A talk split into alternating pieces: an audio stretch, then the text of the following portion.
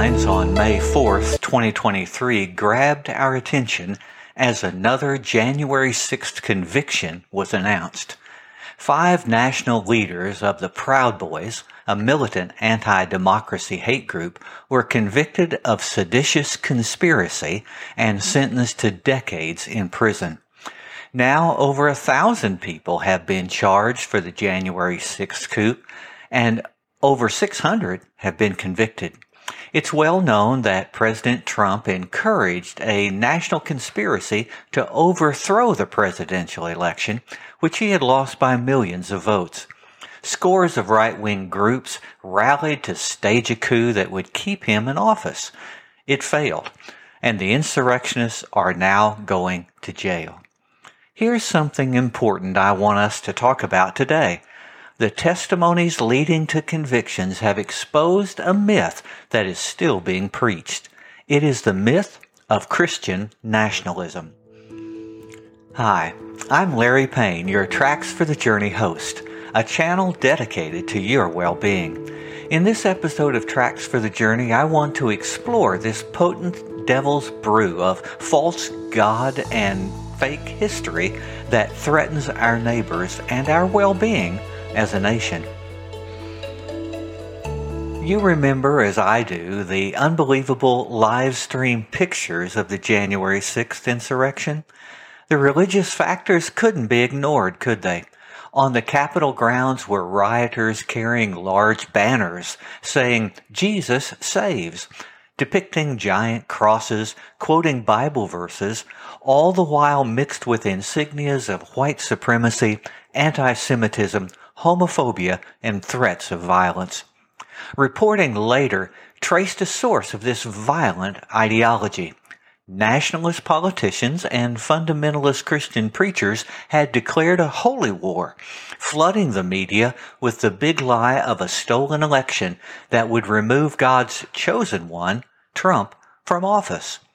Great numbers of believers had gathered for prayer rallies to plead for divine intervention that would stop the ratification of these results. The true patriots in our country to be loved and supported were the ones willing to die for this war, to save the nation from godlessness, socialism, and the designs of people of color. Where did all this fervor originate? Lying behind this movement is a belief in Christian nationalism.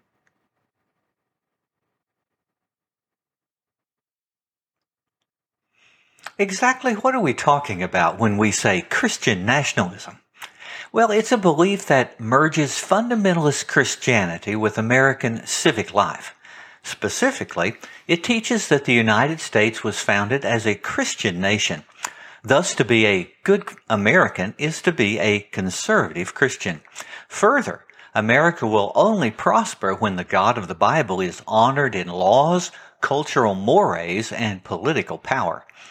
As authors Whitehead and Perry describe in their book, Taking America Back for God, Christian nationalism contends that America has been and always must be distinctively Christian from top to bottom in its self-identity, interpretations of its own history, sacred symbols, cherished values, and public policies, and it aims to keep it that way. It is a political movement, and its ultimate goal is power.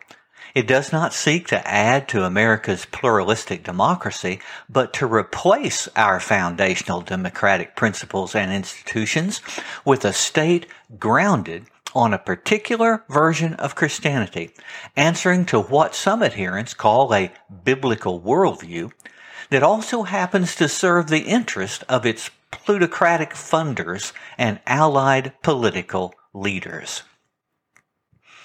You can tell from that definition that Christian nationalism might be a new term for some people, but you've heard the claims many times in statements like, America was founded as a Christian nation, or the federal government should declare the United States a Christian nation, or those refugees are taking our jobs, living on taxpayer money, and building criminal gangs. Or finally, Schools are teaching our kids to hate America with all those different viewpoints. All of these comments grow from the ideology of Christian nationalism. One example of this twisted teaching is a movement called Reawaken America. Last year, their rally in New York began with the declaration, at this tour, Jesus is king and Donald Trump is our president. Attendees heard speakers declare that there's a spiritual war going on against uh, godly patriots, that uh, a war that is led by liberals, people of color, gays, immigrants, doctors, climate scientists, and international financiers. The separation of church and state enshrined in the First Amendment is really a lie, they said, and the nation should have laws that uphold true moral values. At stake in this war is the loss of traditional, strict values, personal freedoms, jobs, and the American independence from global government. Now, all of those messages that I've just described are coming from groups such as Reawaken America, Faith Wins, Patriot Academy, Patriots Arise, the Freedom Revival, Turning Point USA, and Kingdom to the Capitol. There are many others that I could name. But one leader proclaimed, We want God in charge of government. We want God writing the laws of the land. Gerardo Marti wrote in his book American Blind Spot, their goal has become to authoritatively enforce behavioral guidelines through elected and non-elected officials who will shape policies and interpret laws such that they cannot be so easily altered or dismissed. It is not piety but public policy that matters the most. And the real triumph is when these convictions become encoded into law. Now, here's something even darker.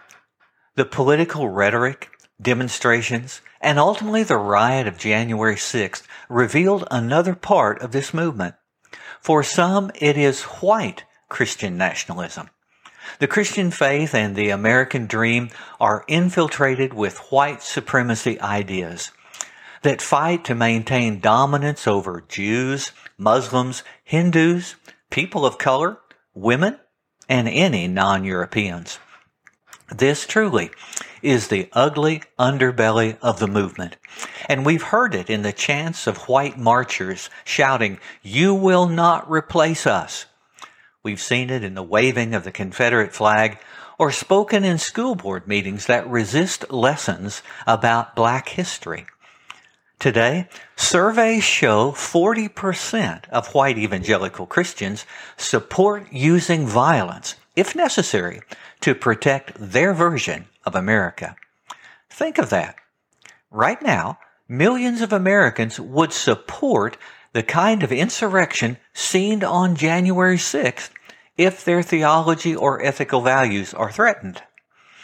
Now, folks, this is serious stuff for us to consider during this Independence Day season.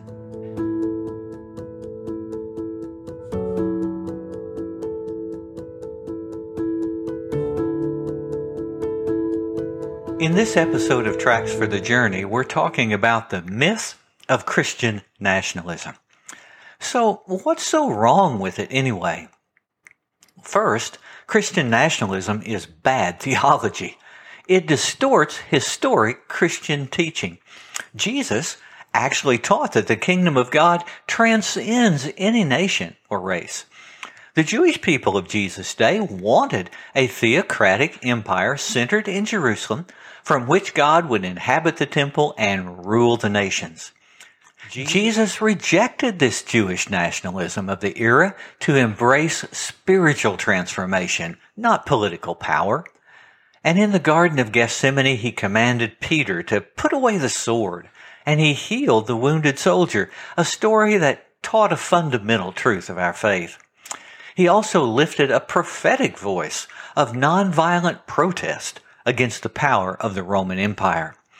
It's worth pointing out, I think, that the form of government we have, a representative democracy, is really not found in the Bible at all.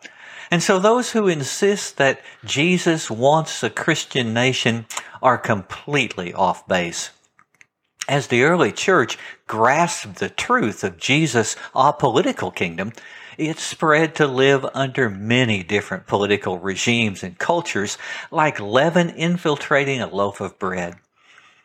It is a tragedy of history, however. Within three centuries, the leaders of the church wedded their influence to the Roman Empire, later to the Byzantine Empire, found fostering centuries of repression, war, and intolerance.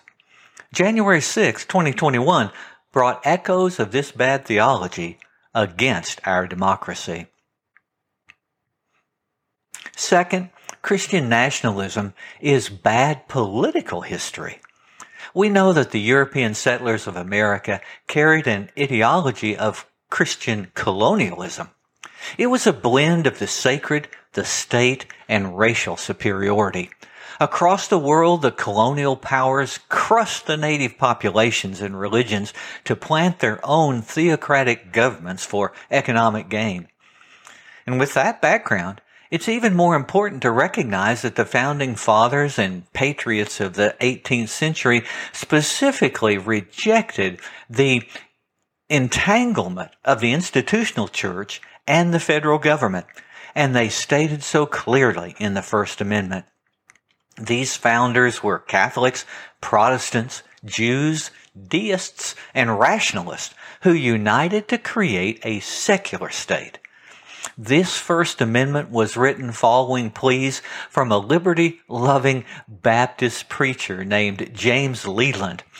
He and others met with James Madison, arguing for liberty of conscience and against the state being connected to a religion. Ultimately, James Madison wrote much of what would become the Bill of Rights for the U.S. Constitution. And of course, dozens of laws and Supreme Court decisions have cemented this principle.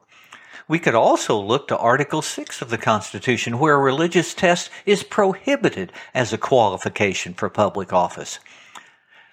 For more of this, I would encourage you to look at the website of the Baptist Joint Committee, a non-sectarian group dedicated to religious liberty.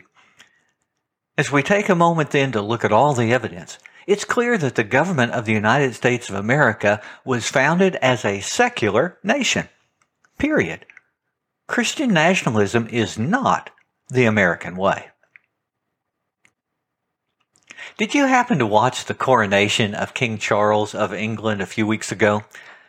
That elaborate ceremony wedded the Anglican religion with the monarchy, as has been done for centuries. The king had to swear to defend the Church of England, and he is given power to appoint all senior clergy. He was anointed with holy oil and given communion during that coronation by the Archbishop of Canterbury. This union of church and state is exactly what the Constitution forbids, and thank God it does.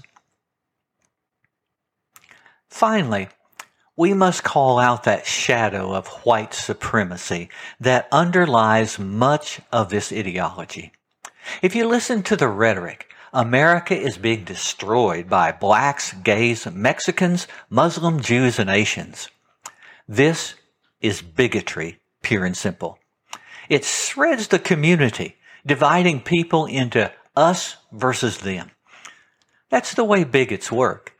They dehumanize the persons who are different with negative stereotypes like angry black women, radical Muslims, or drag queen pedophiles. Suspicion is fostered against those outsiders and walls are raised to keep the home group pure. White supremacy lives in the deficit, the fear, and the anger that is toxic to personal happiness and community harmony. And we know this bigotry has been baked into white culture in America across the centuries. Its ugly head is raised today with violence against those who are deemed the enemies in Charlottesville, Buffalo, Orlando, Cincinnati, and somewhere in the city where you live as well. Now, I'll admit, as a white male, I didn't even recognize how much my attitudes have been created in this environment. Now, I've never knowingly discriminated against any person of color and have spoken out for equality many times. But I have to admit that I've benefited from the racism of the past. The colonial wars against Native Americans across the Americas began in 1492, and it brought over the next 400 years terrible genocide, some of the worst in recorded history. One of the final battles of the United States Indian Wars took place in the Palo Duro Canyon of Texas, just a few miles from my current home. The natives, considered savage, pagan, and half human, were attacked and removed from the U.S. Army from the land they had lived on for centuries. I now own land that was won in a war against native people 150 years ago. I have benefited as a white person from bigotry and racism. This is to be owned. It's not guilt, but it is the recognition of the reality of my situation.